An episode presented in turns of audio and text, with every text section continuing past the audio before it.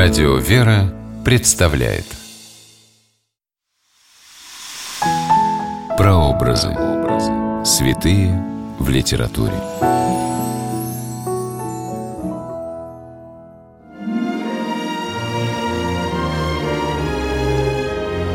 Для христианина «святая земля» понятие не только географическое, но и духовное, ведь здесь берет начало история человеческого спасения. Здравствуйте, с вами писатель Ольга Клюкина с программой «Прообразы. Святые в литературе». Сегодня мы говорим о праведной жене Тавифе и книге Геннадия Фаста «Исповедь паломника» или «Семь дней на Святой Земле». Место действия – город Иопия, ныне Яффа в Израиле. Время действия – первый век по Рождестве Христовом. В 2012 году священник, писатель и богослов Геннадий Фаст в составе группы русских паломников побывал в Израиле, на Святой Земле. Итогом этой поездки стала книга «Исповедь паломника» или «Семь дней на Святой Земле». Это и своего рода путеводитель по местам библейских событий и духовный дневник автора, в котором он делится своими мыслями и переживаниями. Один из дней паломники провели в столице Израиля, Тель-Авиве, посетив исторический район города Яффу. Прежнее название Яффы и Апия часто встречается в Библии. Этот город был крупным средиземноморским портом древнего Израиля – в Яфе сохранилось немало христианских святынь, и протеерей Геннадий пишет о том, как ему хотелось там побывать. В окнах автобуса промелькнул храм святого Петра, монастыря праведной Тавифы. Там Петр воскресил Тавифу, ради нее он и оказался в Яфе. Но время нас ограничивает, и мы проезжаем мимо. А как хотелось туда.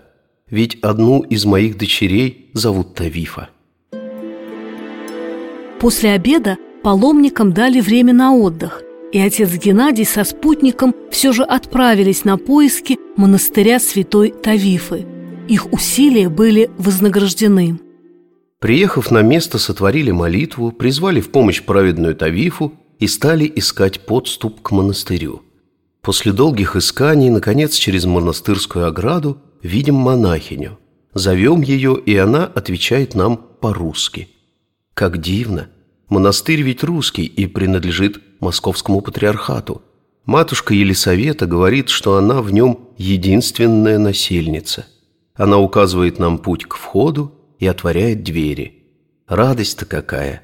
Мы у святой праведной Тавифы. Святая праведная Тавифа жила в первом веке по Рождестве Христовом и принадлежала христианской общине в Иопии.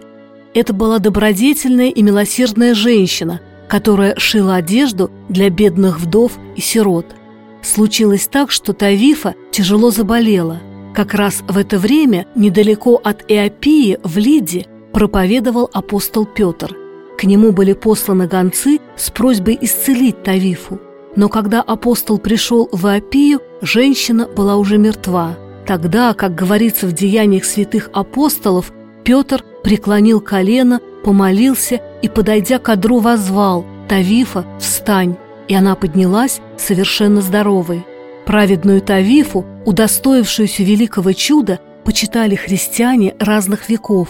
В XIX веке силами русской духовной миссии над гробницей праведной Тавифы была устроена часовня, а рядом построен православный храм во имя апостолов Петра и Павла. Вот как описывает это место протеерей Геннадий Фаст. Входим в часовню, молимся, возжигаем свечи, в том числе и привезенные из Енисейска, а потом опускаемся вниз, в крипту, фамильную усыпальницу праведной Тавифы, где она погребена со сродниками. Усыпальница теперь пуста, тел там нет, остались лишь гробные углубления в пещере – Именно в этой пещере, ради многих добрых дел, которым Тавифа спешила как серна, ее воскресил святой апостол Петр. В Библии сказано, что праведная Тавифа в жизни делала много добра и помогала бедным, и ее имя сохранилось на века. С вами была Ольга Клюкина. До новых встреч в авторской программе «Прообразы. Святые в литературе». Прообразы. Святые в литературе.